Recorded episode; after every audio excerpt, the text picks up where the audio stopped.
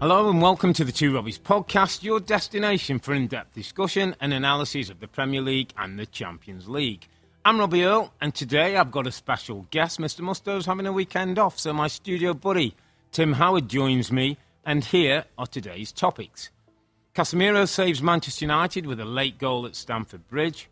Erling Haaland shines again with a brace against Brighton. Arsenal stumble as it ends 1 1 at St Mary's. Nottingham Forest get a massive result at Liverpool's expense. Tottenham fail to bounce back in a loss at home versus Newcastle. And Aston Villa get an impressive win after firing Steven, Ger- Steven Gerrard. That's what we got coming up in today's episode. Okay, Timbo, let's um, kick off. We've had a weekend together in the studio. We can kick back a little bit on, on the podcast and, and look at in depth at a couple of the games. Let, us start at Stamford Bridge. I think that was the big game for the weekend. Um, it ended 1 1.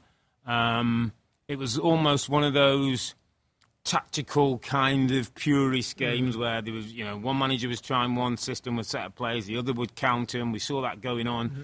Scoreline was nil nil, and then we got two late goals. Um, first of all, where, where were you in terms of Manchester United having beaten Spurs uh, so well midweek.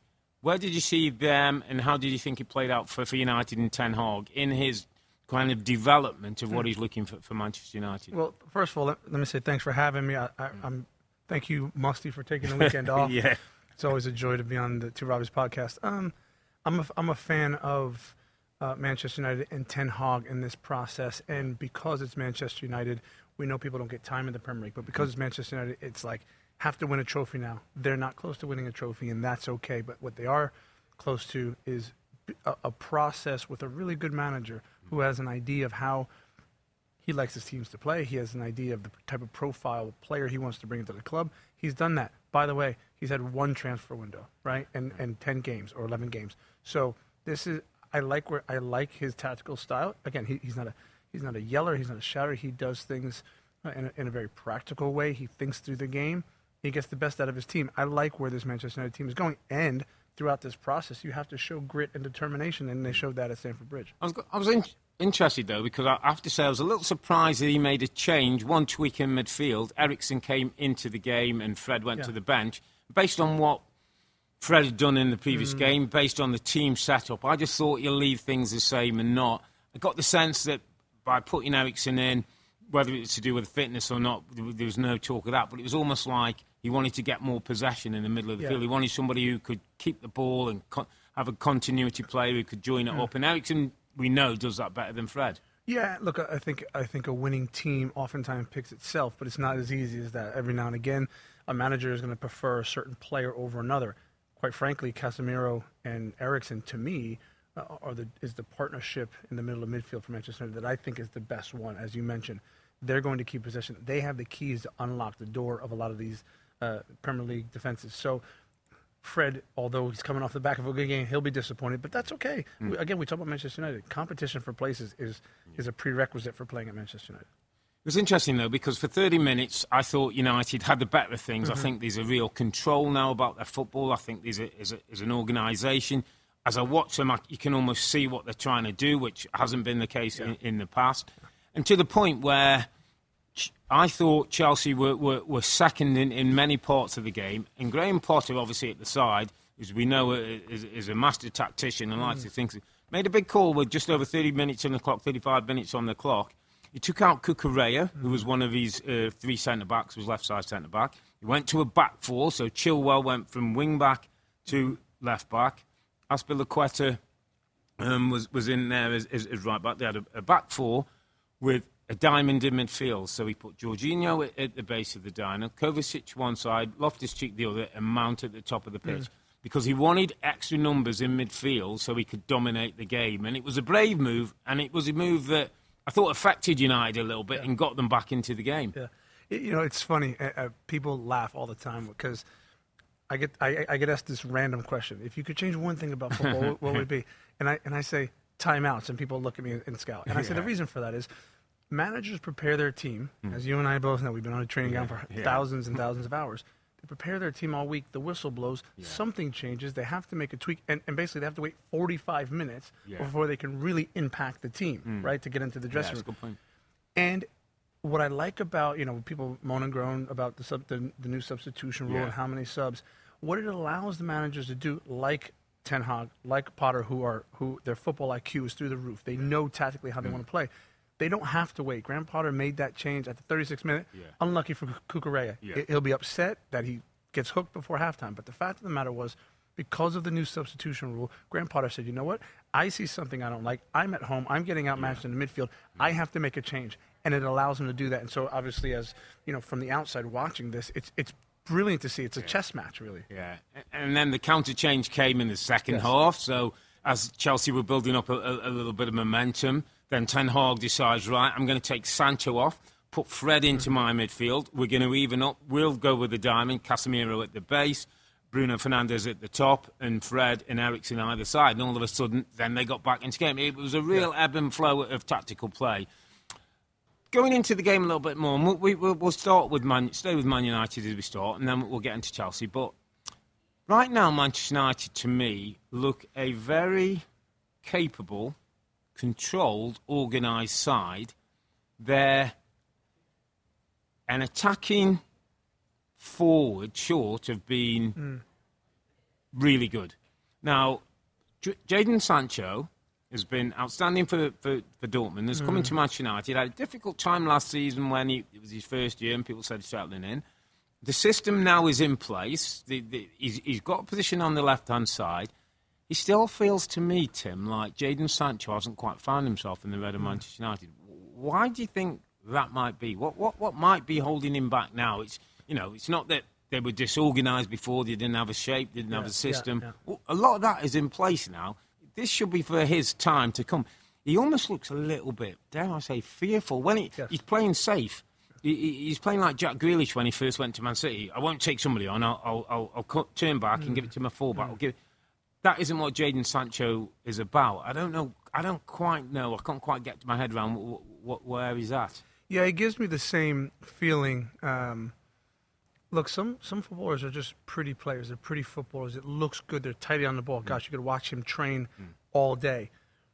But I think he does lack the aggression, and, and, and oftentimes, Robbie, price tags can be really deceiving. Uh, You know, uh, I think I think British players, English players, the, the price tag is inflated, of course, but he's a good player.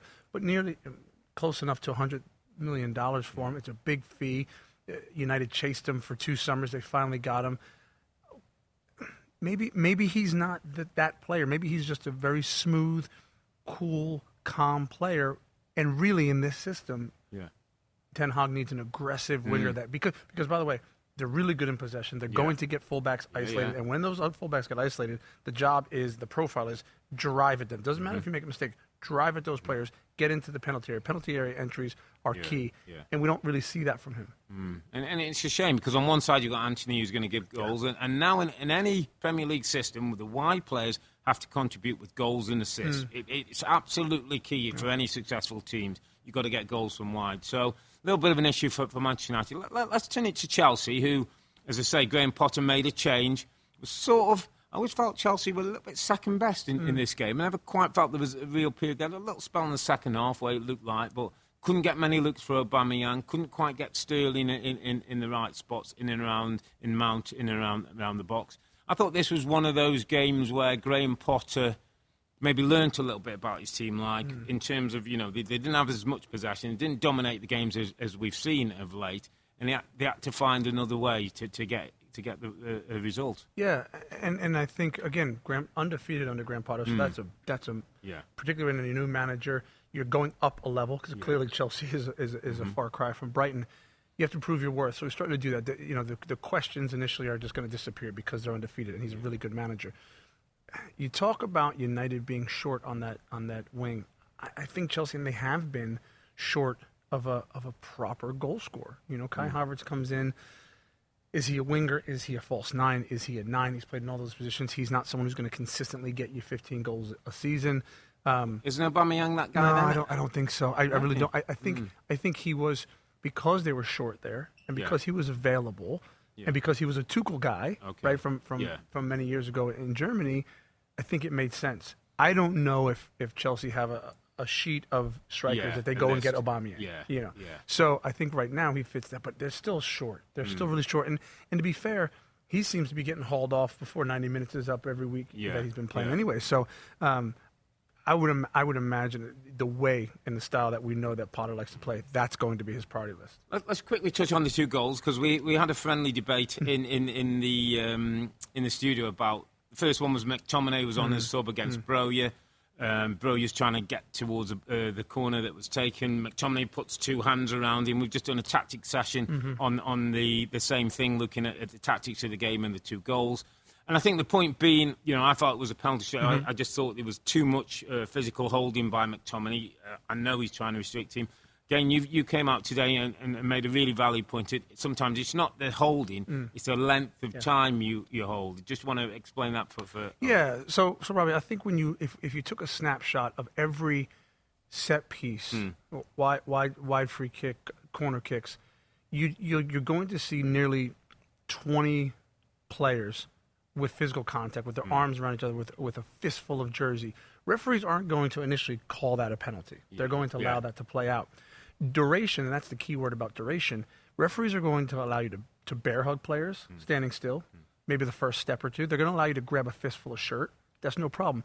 When the shirt gets stretched or the duration of this quote unquote bear hug takes a player all the way to the ground, even if it's even if the ball is unplayable, the referees are now going to call that. So defending players have to realize they can have the physical contact. They just have to be mindful of the duration of that contact. Yeah, it's a really good point. And uh, as you say, sometimes it, it might clear up the, you know, is it a penalty, isn't it a Mm. penalty, depending on if you're grabbing hold of and it's happening as the uh, free kick's being taken or corner's being taken, then you're going to get caught. It was interesting the second, the uh, the equalising goal after Jorginho scored the penalty. Casemiro with the header. Hmm. Not quite sure what he's doing up there. Chelsea didn't do a good job of, of clearing the ball, but uh, Shaw puts the ball in. Casemiro has the header.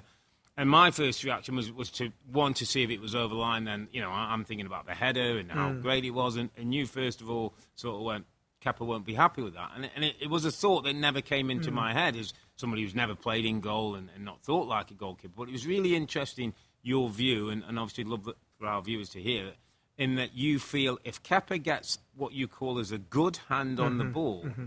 you feel he'd be disappointed it ends up in the back of his net. Yeah, look, experience ex- experience tells me because I've, I've I've had talking tos by my mm-hmm. defenders. I've gotten the nasty look from my defenders. There's a high expectation at that level of goalkeepers, rightfully so, and he's the most mm. expensive goalkeeper in, in world football. Yeah. But when you when you when you go to bed at night as a goalkeeper and you analyze the game as all players do, he'll look at the goal. There's two parts to it. It's a very good header. Mm. Take nothing away from Casemiro in the header. It's a great equalizer, very mm. deserving as a goalkeeper, when you get a full hand to it, a good, strong, firm hand to the ball, the expectation of yourself is that you keep that ball out. Now, there are there's one caveat to that rule. If you get beat for pace, if a, if a guy literally just smashes a ball past you and, and it forces your hand back and it goes in, you might be a little bit disappointed, but you can accept that because you've been beaten for pace. That was kind of a little bit of a loopy header. He gets a good push on it, Kepa, and gets a good hand to it. He will have, forget outside critics, he will have thought to himself, that's a match winning save I should be making, and we should be out of here with all three points. I wasn't going to talk about him, but I, I think we should. It- it's a day when it was going to be a no CR7 day, um, and United got a good good uh, point at Stamford Bridge without him. We, we just finished this match on Ronaldo because all the headlines were obviously what happened midweek that he walked down the touchline, didn't want to come on the pitch, that he was um, not in the matchday squad. On Monday, Ten Hag has said that you know he's back involved, and they've got I think between now and the winter uh, the the World Cup break, I think these six games, four league games, two Europa games. Does he just come back part of things, and we, we, we get on with business as it was? Does much does anything change? Would you integrate him in what you you know? Mm. We've seen two decent results off the back of that. Do do you integrate him? Where are we with Ten Hag? You've been in the dressing with Yeah. Ronaldo. You you know the man. God, it just feels so weird, Rob. It's a soap opera, and I know it's going always going to be. Mm. You can't. I, I, if anybody's excusing his behavior, shame Yeah, on them. yeah, no one's yeah. no one's excusing that behavior. You shouldn't walk down the touchline before the game's over. The my my issue is this was never, you know this, this was never going to end good. Hmm. Ronaldo leaving United wasn't going to end good. Hmm. It didn't end good in the summer when he put in a transfer, or not put in a transfer, Yeah. asked to leave late. They allowed him to leave. There was no suitors apparently. Then you put him on the bench. He's last year's leading goal scorer. He's, he's arguably one of the best football players in the history of football. It's I think Ten Hag was a little naive to go, oh, he'll be fine sitting on the bench because think about it. They got they got brushed aside in the derby, six three. He has to come out and address the fact that with with respect to Ronaldo and his career, I didn't want to put him on. So it's always been that, even in the quote unquote good times. Yeah. Um, so I think it's been an issue. I don't particularly see how he comes back. I don't think. I think there should be a mutual understanding. Look, we have three or four games to to the break. Yeah. You're not going to be involved. Let's do everything we, we possibly can, again, out of respect, Yeah. to get you out of the football club to where you want to be. But listen, this was never, ever, ever going to end good. And, and it's showing that. I don't know how he comes back. Yeah.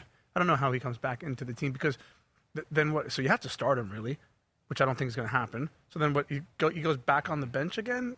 It just doesn't seem, it seems, seems all Interesting. I, I just wonder if, if maybe for Europa League games he feels that he can be a benefit. What I, what I have liked about Ten Hag is he hasn't totally shut the door. He hasn't said Mm. you're never going to play again, which I think is important. He's left it slightly ajar. I think there might be times. Look, listen, if he can use Cristiano Ronaldo to his benefit, Manchester United's benefit, then I think you do that until a point where you're exactly right.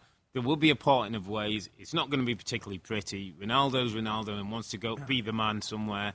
Manchester United have other things, but two decent performances for United uh, should give Ten Hag a little bit of confidence and belief, and hopefully support in what he decides is the right way forward for, for this football club. And just just closing on this one, um, I know Rafael Varane went down a little awkward yesterday. I've not heard anything too much what that could be, but hopefully it's not your body. He's obviously in tears, and, Yeah. and we're, we're, we're fingers crossed that he's able to make the World Cup.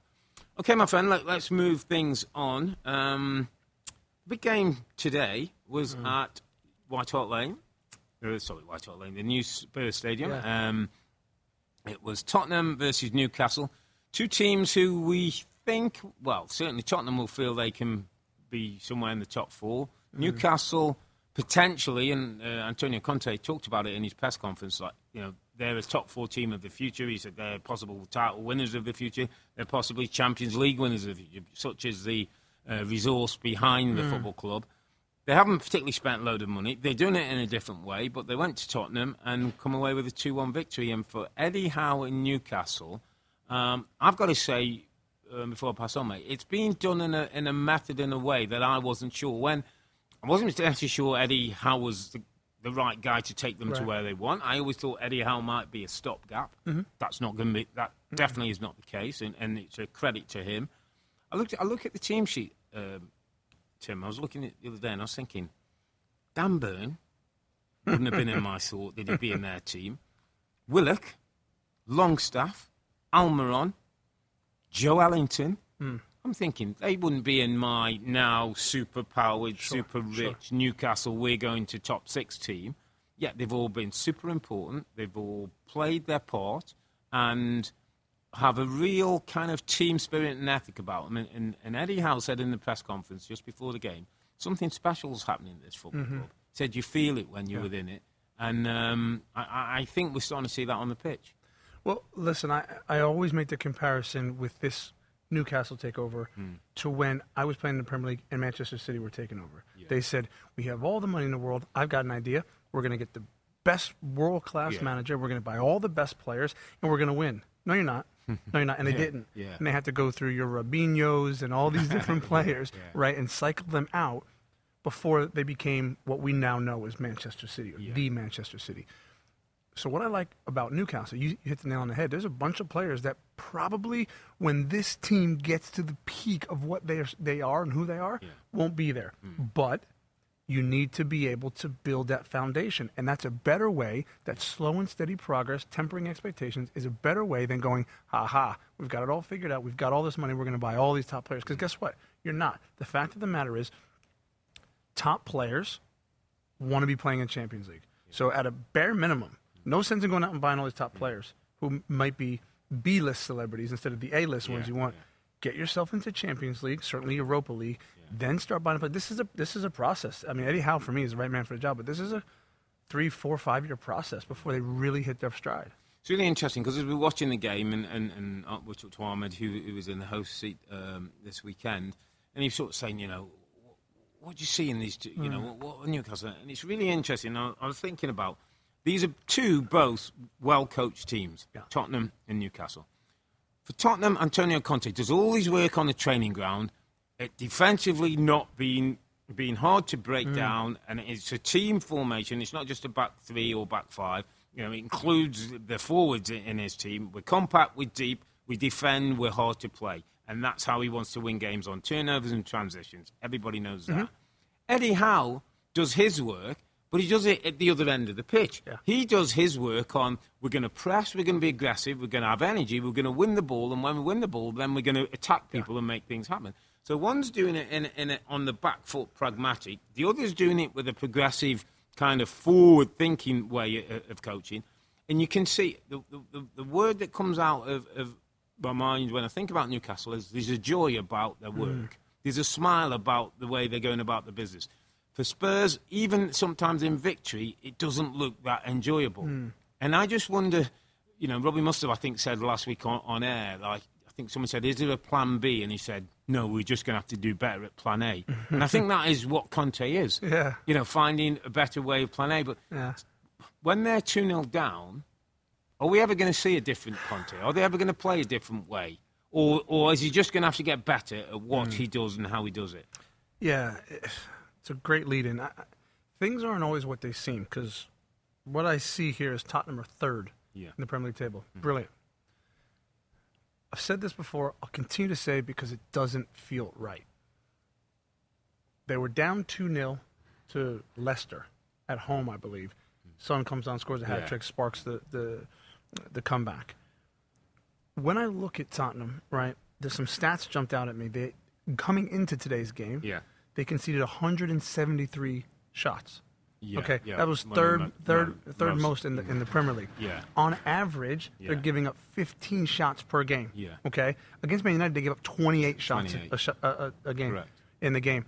They're less. They're, they're the only Big Six team with less than 50 percent that of possession. That possession. speaks to Yeah, yeah. how they sit sit back. back, yeah. Today, Newcastle had 13 shots on goal. My point to you is, in the Premier League, Hmm. if you press and you're dogged and you and you get up against people, they're still going to find ways to get shots away. Yeah.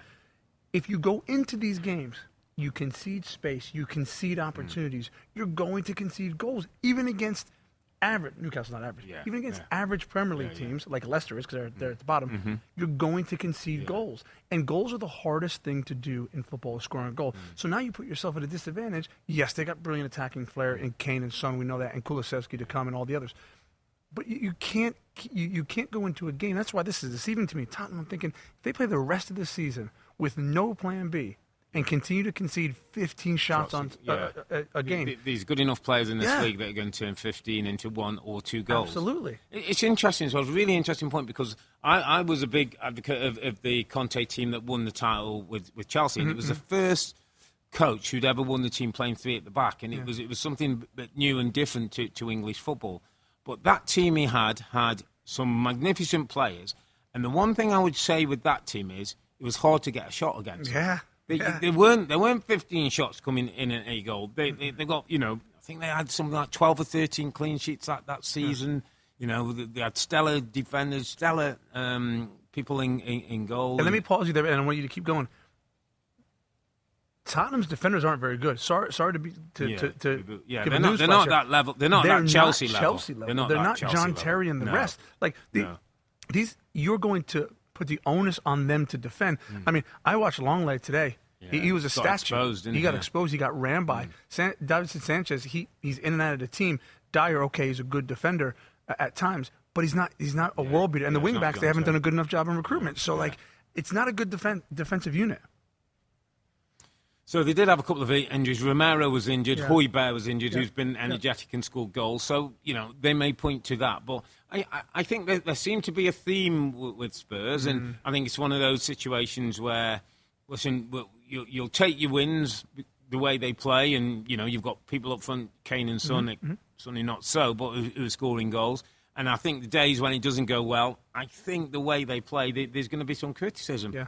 Um, But we'll have to see how this sh- one shakes out. Let's talk about Conte, um, talking about a new contract. But from Newcastle point of view, uh, set fourth in the table right now. Um, must be looking forward to the next three or four games to the winter to the World Cup break.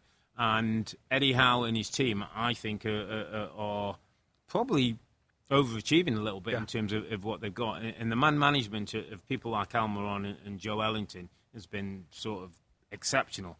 And also, you got to think St. Maximin wasn't around, and Right. Isak wasn't around Right, at the moment. right. You know, you, you still incredible. got you still got to have those players Yeah. in. But yeah, great day for Newcastle away at Tottenham. Um, we saw the Newcastle fans in all the pouring rain with it, with their tops off and supporting the team, and it's nice to see uh, some smiles on faces because they've had some difficult times over the last few years. Let's move it to Manchester City versus Brighton. Um, I think we all felt that this one was going to be a Manchester City home win. I think we all felt that Erling Haaland would score at least one goal. He got a brace on, on this one, um, got the job done in the end. Um, we talked a bit of Haaland uh, in the boot room today, uh, as one of our studio shows, and talked about the unique aspects that he brings to the league. Um, it was interesting. Kevin De Bruyne just said we just play to his strengths. Yeah. It was almost like he said nothing up to change. We is he going to hit forty goals? I think 40 goals would be a, a magnificent se- season. Clearly, do I think he'll break the goal scoring record single season? Yeah, Yeah. absolutely. Will he be the Golden Boot winner? Absolutely.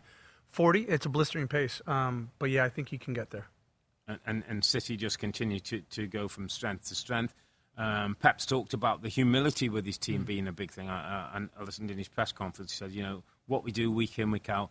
It could be about managing minutes now for, for Yeah. teams like City, because obviously every two or three days there's either a Premier League game or a Champions League game up through to, and cup games coming up up through till the, the, the break. So managing minutes for players might might be key before between now and then. Yeah, look, I, I mean, if you're not impressed with City, you're not a football fan, whether you, whether you support them or not. Yeah. The fact that Pep can continue to motivate himself and his team mm-hmm. year in, year out to, to play a certain way, to be responsible with the football, to give energy in that high pressing system, which they press all over the pitch for 90 minutes, it, it which is in, nearly impossible to do. You just it, it leaves you in awe of this football club and, and these players because they continue to do it. Most of the games they play are like training sessions. They dominate so much. They never get bored. They continue to stay motivated. So it's a big credit to them.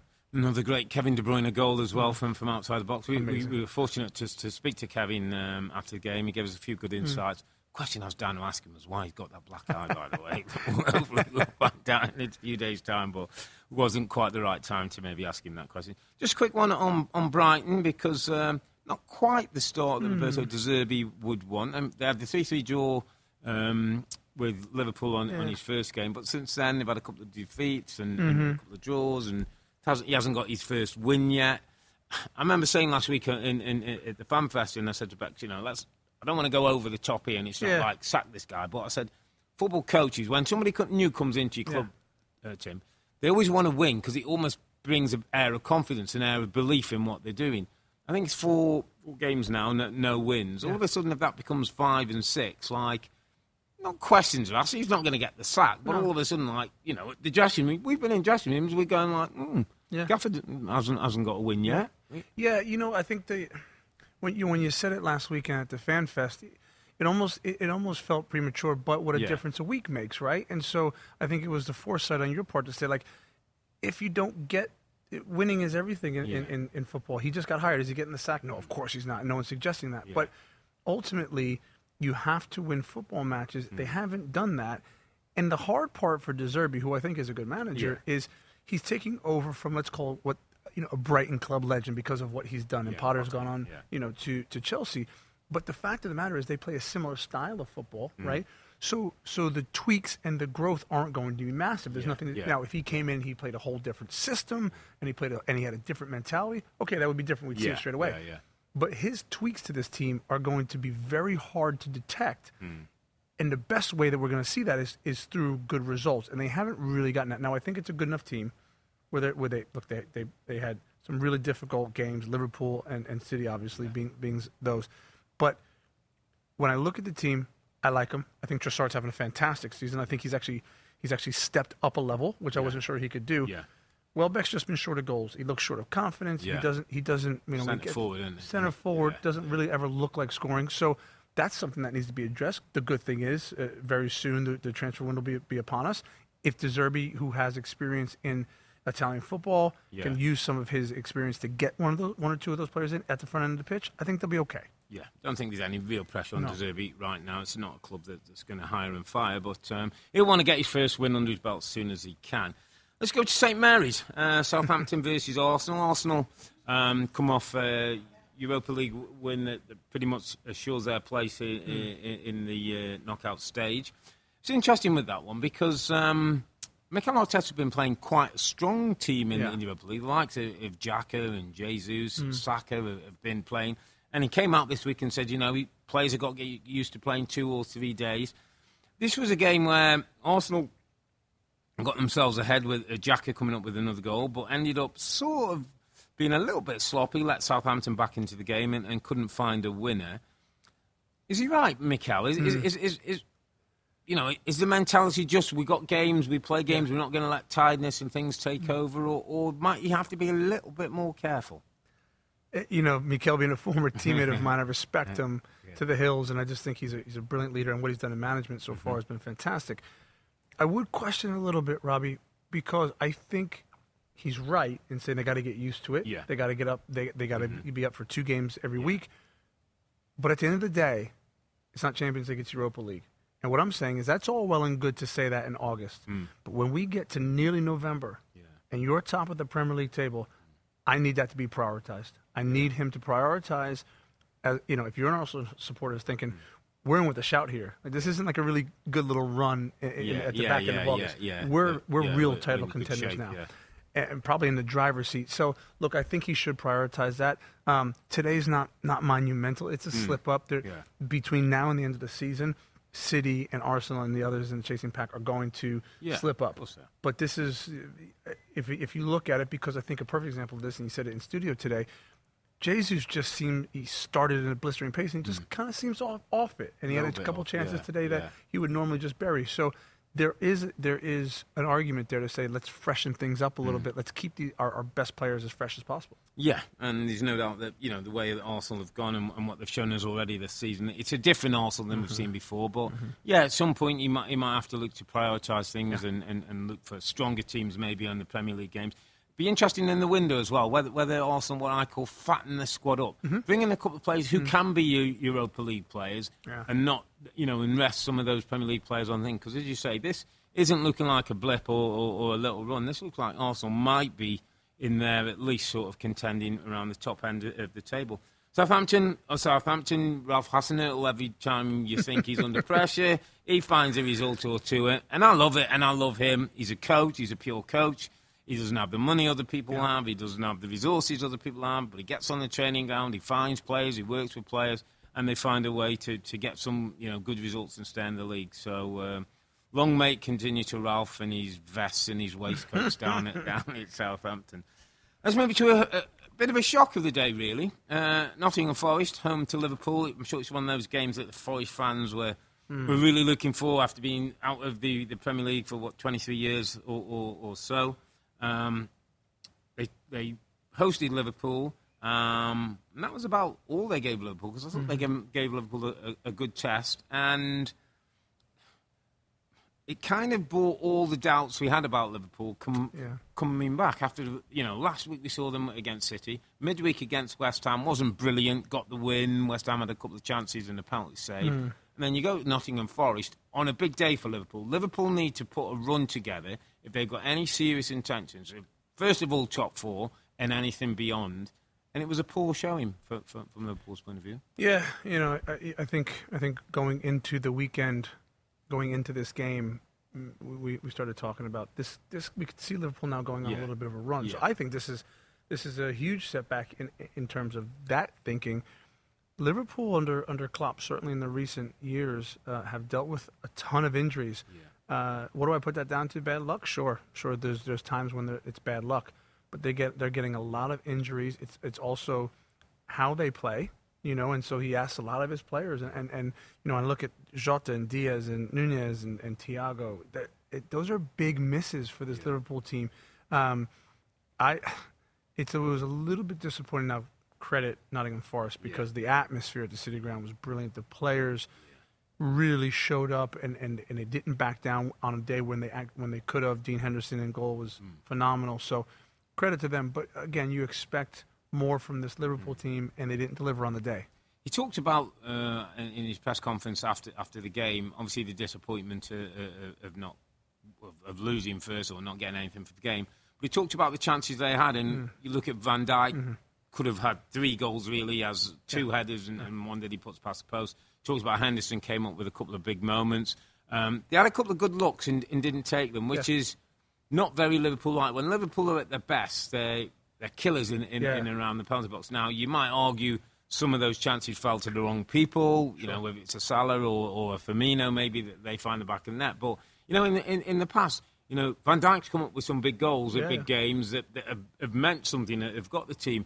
Just feels like that, that bit's not not quite there. It's not quite sparking. Yeah, they're lacking that cutting edge, Mm. you know, that that that ruthlessness that we're so used to seeing because it was like you don't want to give, as you mentioned, Liverpool chances. They'll put them away, and by the way, they'll find one, they'll grind it out, they'll press you into submission.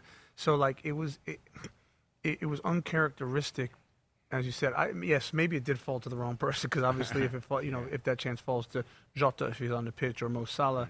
You know, being out there, he, they probably finish it. So again, uncharacteristic, but it's still a blip because you're thinking they're going to continue to go on and play well. They had some good results, but this is a setback. Let, us give a bit of credit as well to Steve Cooper and Yes. his group because I, I said on air um, when, when Ahmed said about the win, and I said, you know, it's his credit to Steve Cooper because all everybody talks about is the 22 players he's had in the team. Everybody talks about, oh, it's hard to get a team spirit. And, well, they had a good spirit Yeah. about them. They had a real will about them. But that fan base, as you talked at the City Ground, behind the team, they had a good intensity, they had a good hunger. I mean, Yates had a chance to maybe um, get a second goal. Johnson had, a, had a, a chance that he didn't quite do so well on uh, in the second half. So they didn't have all the chances to, to, to win the game. And, and the win was important because it means there's no gap. I think they've caught up. I think there's five points now between 11th in the league and, and bottom of the table where they stand at the moment. So a couple of wins. This this feels like it was a kind of result that can kickstart a season for you if, if you're Forest. Yeah, definitely. And and and let me touch on that as well. I, when you're a when you're a team in the summer and you buy, you're looking to freshen up your squad. You're not looking to buy an entirely new squad. Mm. Yeah. We've been in there where you you have experienced players and one or two guys come in. and You go, oh Mm-hmm. man, this is going to freshen us up. Because when you bring players into a football club, the expectation is they're going to make you better, Better, yeah. and they're going to play. Yeah. If you bring in 22 new players, they can't all play. So right from the off, Yeah. they've they've Yeah. they've put Steve Half Cooper dressing room is, is, is is, is an, it's an issue. And so that's where, when you talk about spirit and, and Steve Cooper, I mean, it has to be said, brilliant job just to, because they're at the bottom of the table. Everybody could kind of down tools, Mm. even though it's early. To get that result will show them they're worthy of being in the Premier League. They have to continue to earn it, but it's, it's, it's, it's days like that they're going to say we have the ability, and that's going to get a, give him a big pat on the back and more confidence from his players. Yeah, well done, Steve Cooper and Nottingham Forest. Great win against Liverpool. One of those that fans will be talking about for years coming on, and we'll see how important it is come the end of the season. Does it kickstart a run between now and the World Cup break? Let's just move it on. Um, last game that we'll, we'll go in depth it is Aston Villa 4, Brentford nil. Talk to me, mate. We were watching this game. How does this happen after you sack Steven Gerrard, I believe, on the coach on the way home after the midweek defeat? Yeah. um, Fulham, and then his team come out and, and a 3 0 up in I don't know, like 15 minutes or something crazy, showing all kinds of flair and forward run. Is this just uh, is this an ode to, is, is this to what was happening under Steven Gerrard, or is this more uh, of what the play, the quality of players, and maybe they weren't being put in the right place to, to, to put this out? Who does it sort of rest more on, the players or the manager? The answer I want to give is I don't know because it's so Yeah. frustrating, but I won't give that answer. You know, I think about Steven Gerrard. I'm, I doubt he watched the game today, but he's been so frustrated looking Yeah. at that, thinking, uh, "This is we, we you, you and I and Mustoe we- and, and Rebecca. We've talked about how good these, this team is, and, and the recruitment's been good, and how and how expressive they are and should be up in the front areas, and they're not scoring. And, and, and then today they go out and they play free, and it's amazing when you do change managers Yeah. there is a, a, a freeness and a freshness uh, to their play. I mean, Ings, Bailey, Watkins, they all get on the score sheet. These are players we've been begging, you know, to get off the mark. And and I just, I think the I think the onus is on the players. Anytime a manager gets gets sacked, Yeah. the players have to look at themselves, no matter the situation. Mm-hmm. Have to look at themselves. And in this case, I think it's a really good squad. I think it's a really good, talented players out there that should be doing far better than they were. And so, sure, you can talk about the manager that did this or that. Ultimately, you cross that line, and the effort was poor. They gave away terrible goals. Yeah. They weren't scoring up at the other end of the pitch, and they clearly have enough about them to score those goals. And so it's a little bit of a disappointment and frustration for when I look at how Steven Gerrard must be feeling. But again, th- when you make a change, you expect you expect some sort of result or some sort of um, reaction. They got that today. I, I, I thought it reflected quite badly on the players because of, of the quality you've talked about, the quality, the potential of what's in that team wasn't what we were seeing. And it was interesting, Leon Bailey came out after the game and said it was nice to play free with energy. And I'm thinking, well, what? So you weren't playing free with energy? Now, that obviously points to either what the manager was doing or the way that you're playing or the way you've been told, which doesn't, doesn't quite fit that, that well with me. But listen, Steven Gerrard had his time. He couldn't quite work out the the, the, the, con- the conundrum that was you know getting down. You you got Coutinho, you got Buendia, you got Leon Bailey, you got Ollie Watkins, you got Danny Ings, Yeah. and you can't get a tune out of any of No. them. Then then something's wrong, and somebody else is going to have the chance to come in and, and, and sort that out. At, And uh, by the uh, way, Villa. the person coming in is inheriting a really good squad. Yeah. This isn't one of those squads where we go, I got to sell these players and bring in new yeah. players. They have a really good squad. you know, this squad, you take this squad on, obviously they've had some injuries. You, mm. could, you know, you go mid table, and then you start thinking about what, what comes next. Absolutely. Not a good day for Brentford. Thomas Frank, who I think was in the running for the Villa job, but maybe not so after today. Listen, mate, great stuff. Let's move it just to a couple of results uh, from the weekend. Your old team, Everton 3, Crystal Palace nil. I think showed us the value of having a centre forward, Dominic Calvert Lewin, um, involved with the first goal, beautiful goal. And then Anthony Gordon with the tap in, Dwight McNeil with, with the second. Just too good for Palace in the end. I think, you know, a centre forward where Palace, probably a thing Palace need actually, a centre forward who can score them the goals on a regular basis. Yeah, look, I, I- I think that Everton are building. We wanted to see Frank Lampard stave off relegation, get a few uh, transfer windows under his belt so he can bring in his own type of players. He started to do that. He, he started from the back defensively with Tarkowski and, Yeah. and, and Conor Coady. Brilliant. Bringing Idrissa Gana Gueye back into, um, into the football club. I spoke to Seamus Coleman this week on Inside the Mind. It was a brilliant conversation. I asked him about, like, is, is this a real belief Yeah. in, in the manager now. Yeah. And, and you can see it. He's getting the best out of players like Iwobi and Onana, Yeah, who I really like. Um, so, so you look at the team, you look at the way the fans have responded to the team and Frank Lampard, and there's a synergy now about Everton Football Club that they have been lacking for far too long. So, if that continues and they continue to grow, there's still a few players short, but they'll get those in. I'm going to go to um, the game I was watching Wolves nil, Leicester 4. It's a Leicester team that's certainly showing a little bit more like themselves. Beat Leeds in, in midweek and, and, and were really at it. Clean sheet. Uh, third clean sheet on the bounce today against Wolves. Uh, goals from Tielemans with, with an absolute beauty uh, to get things going. Harvey Barnes gets a second. James Maddison back in the team gets the third. And Jamie Vardy comes on and gets, gets himself a goal, which was important to him. So 4 0 win. Great win for, for Leicester. Three points. Uh, and Wolves, I'm afraid, really, really second best. And Wolves are going to need to get somebody in that building pretty soon. It's a bit rudderless. It's a bit. I always feel those situations where no one's really accountable when Correct. you, you have that interim manager. It's, it's not really anybody's fault. Not the players, not this guy, because I'm not in charge. I think they need to get somebody in. But I'm going to go for my underappreciated player of the week. Hmm. And he's a player who kind of came in under the radar at Leicester because they didn't make many signings. He was the only outfield signing hmm. with, with a, a, goalkeeper. Wout Faes came in for something around 18, 19 million dollars. He's Belgian international, played in, in, in, France, been brought into the football club, and very quietly gone about his business, um, marshalling a defence that's lost the likes of Jonny Evans and Fofana and um, Soyuncu, who's not around. He looks like he's got a bit about him. He's good on the ball. I thought he was excellent today with the back four. He's the one who's bringing people up and organising out the back line. And for a team that, that has obviously had a real struggle, must be a difficult time going into this football club because Leicester have been, you know, the benchmark of what you know small clubs can do.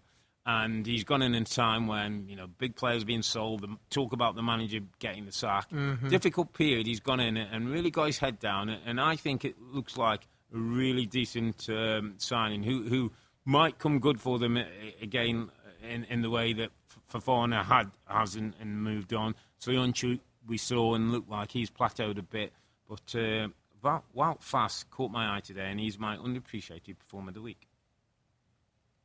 Let's go to Leeds then. Leeds United. Mm-hmm. There's a story brewing here, my friend. Leeds 2, Fulham 3. Leeds 1 0 up through Rodrigo and end up losing the game uh, 3 uh, 2. Not great scenes at the end, although the fans seemed to be behind the, the, the team still and, and, and, looked like they were sort of applauding Je- Jesse Marsch. But difficult times, difficult interview yeah. for, for Jesse Marsch. Is he going to see this one out? Is, it, is he, is he going to get through this? I think um, they've got Bournemouth and is it Man City? I think that's right. Yeah. The next couple of games. Um, uh, you know, I, I, believe that it's Elland Road, as we know, it's an amazing place to play mm. when things are good. Yeah. And when times are tough, they're going to let you know about it. And so there's pressure. We talked about uh, De Zerbi, and when you don't win football matches uh, over a sustained period of time, pressure is naturally going to mount. We know Leeds are a good side. We know that they like to press the ball. They like to do all the things that make the game pretty. They yeah. try and hurry teams up, and they've gotten good results from that. Yeah. Oftentimes, what we see is they take the lead, they're in the game, they have opportunities, but just like with Conte and Spurs, yeah. sometimes there, there, needs to be a little bit of a plan B, mm. and that is in the Premier League, in all of my experience, sometimes you just have to shut up shop. You just have to say, we, we, we have this here. We've yeah. done the hard part now. Let's defend as a unit. Yeah. You know, when I look at that third goal that Willian scored, yeah. it comes from a throw in. It, it, it's sloppy defending. They're doubling down on a throw in. Mitrovic is in the corner of the box. That just needs to be one player. There's a nutmeg there. There's a, a player dangling a, le- dangling a leg. But all that happens, Tim, doesn't it? When you're on a bad run and yes. confidence goes yes. and everybody's not quite sure and a bit, well, a bit tentative. Yeah. Well, it, it, it, it's that. It's also Robbie. You know, bad habits yeah. are learned. This Leeds team, for all intents and purposes, learned a lot of bad habits defensively under mm. Marco uh, uh, Bielsa. Bielsa. Jesse Marsch doesn't want to play that particular yeah. way, yeah. but he's still dealing with players who have been, yeah, who have learned bit, bad habits, particularly defensively. But on the other side of it, my underappreciated player of the week is Alexander Mitrovic. I mean, Fulham when I look at where they are on the table, seventh in the table. I mean, by the way, they're not going down. They've won five games now this season. They only won five all the last season they were up. Correct. And Mitrovic, Mitrovic, nine goals this season. In the last Premier League season, he only had three, yeah. and he didn't play, he didn't play. very. Scotty Parker didn't play. He didn't he? play very often, and and it's wonderful to see because I truly believe, and I can point to Ivan Toney and Jamie Vardy, yeah. and Mitrovic is like that. Goal scorer score goals. Mm. Doesn't matter what league it is, yeah. and he lit the championship up and he should have had, a, had an opportunity. The last time they came in the league, fair play. Scotty Parker wanted to play a different way. But I tell you what, he is a man on a mission, and he is getting amongst the goals every single week. It's brilliant to watch, and, and I think I think because of he, he will he will take Fulham beyond where they expected to be this year. Yeah, Marcus Silva's doing a great job mm-hmm. there. But pressure on, is going to be on uh, Jesse Marsch, and I think it's mm. Liverpool and Spurs before the World Cup break. So he's got to get some points yeah. and, and, got to get himself out of the bottom three now. The optics don't look good, do they? You know, your bottom three, no.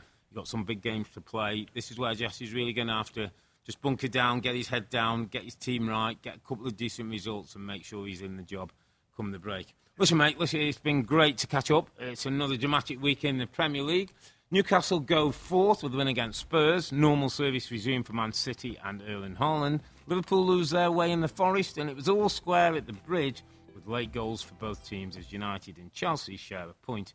We'll be back on Wednesday, that's October the 26th, which will be match week five of the Champions League, with games that include Manchester City at Dortmund and Liverpool at Ajax. But for now, I'm Earle, he's Timmy. It's sort of one part of the two Robbies. Thanks for watching and listening. Be safe, stay healthy. It's a good night from me. It's a good night from him. Good night.